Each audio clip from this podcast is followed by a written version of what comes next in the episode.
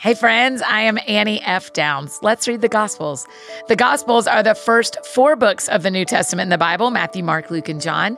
These are the stories of Jesus Christ's life on earth the friendships, the parables, the sacrifices, the meals, the miracles.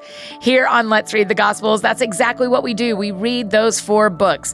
So, you know, for all of 2023, we read all four books in one month. We did three chapters a day for 30 days. We did that 12 times. You can actually scroll back in the feed and find all those different sets of the Gospels. It's 12 different ways that we read it by combining the versions and the order and mixing those around.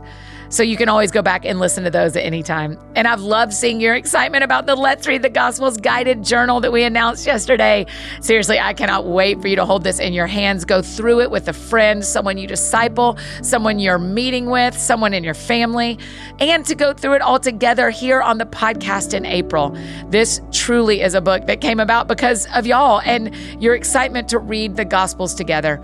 The guided journal, as you'll remember, comes out March 5th. It's called the Let's Read read the Gospels Guided Journal, and you can pre order it now wherever you love to buy books. Local bookstores can order it for you, it'll be in your local Target, and you can also get it online. But for today, let's keep going in one chapter a day. So that's how this works. I'm going to read one chapter to you. You can listen or read along in your own Bible, and then I'll mention the verse that stood out to me, and then I'll pray, and that's it. So today is January 10th, and today I'll be reading John 10 from the NIV. John 10. Very truly, I tell you, Pharisees, anyone who does not enter the sheep pen by the gate, but climbs in by some other way, is a thief and a robber. The one who enters by the gate is the shepherd of the sheep. The gatekeeper opens the gate for him, and the sheep listen to his voice. He calls his own sheep by name and leads them out. When he has brought out all his own, he goes on ahead of them, and his sheep follow him because they know his voice but they will never follow a stranger. In fact, they will run away from him because they do not recognize a stranger's voice. Jesus used this figure of speech, but the Pharisees did not understand what he was telling them. Therefore, Jesus said again, Very truly I tell you, I am the gate for the sheep. All who have come before me are thieves and robbers, but the sheep have not listened to them. I am the gate. Whoever enters through me will be saved. They will come in and go out and find pasture. The thief comes only to steal and kill and destroy. I have come that they may have life and have it to the full. I am the good shepherd. The good shepherd lays down his life for the sheep. The hired hand is not the shepherd and does not own the sheep. So when he sees the wolf coming, he abandons the sheep and runs away. Then the wolf attacks the flock and scatters it. The man runs away because he is a hired hand and cares nothing for the sheep. I am the good shepherd. I know my sheep, and my sheep know me, just as the Father knows me, and I know the Father, and I lay down my life for the sheep. I have other sheep that are not of this sheep pen. I must bring them also. They too will listen to my voice, and there shall be one flock and one shepherd. The reason my Father loves me is that I lay down my life, only to take it up again. No one takes it from me, but I lay it down of my own accord. I have authority to lay it down and authority to take it up again. This command I received from my father. The Jews who heard these words were again divided. Many of them said, He is demon possessed and raving mad. Why listen to him?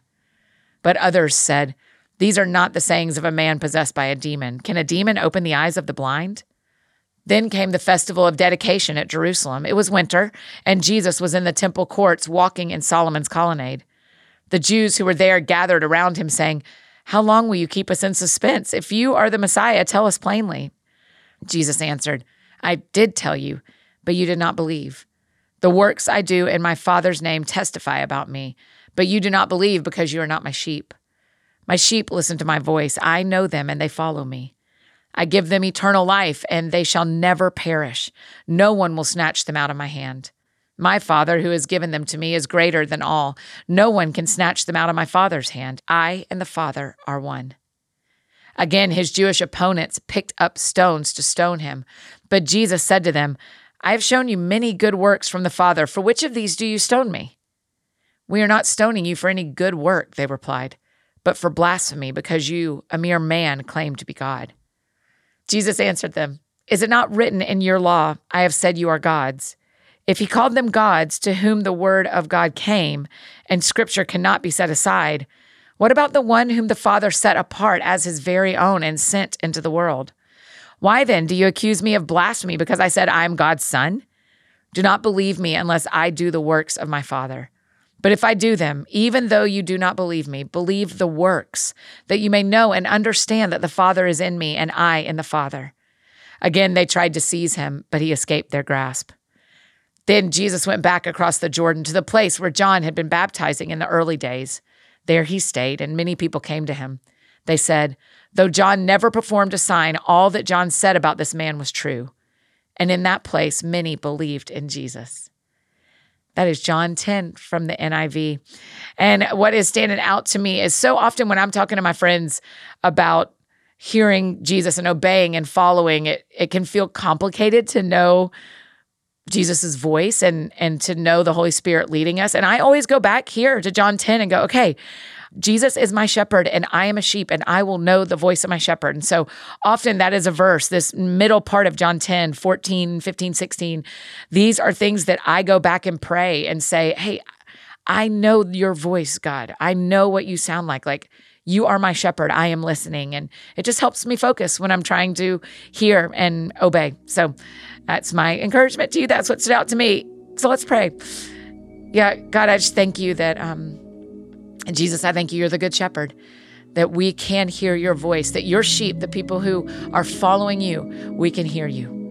And God, for any of our friends listening who have not submitted their life to Jesus, who have not believed that Jesus is who he says he is and that he died and rose again, would today be the day of salvation so that they can walk through that narrow gate, so that they can be taken care of by a trustworthy shepherd, so that they can trust his voice. We love you, Jesus. In Jesus' name we pray. Amen.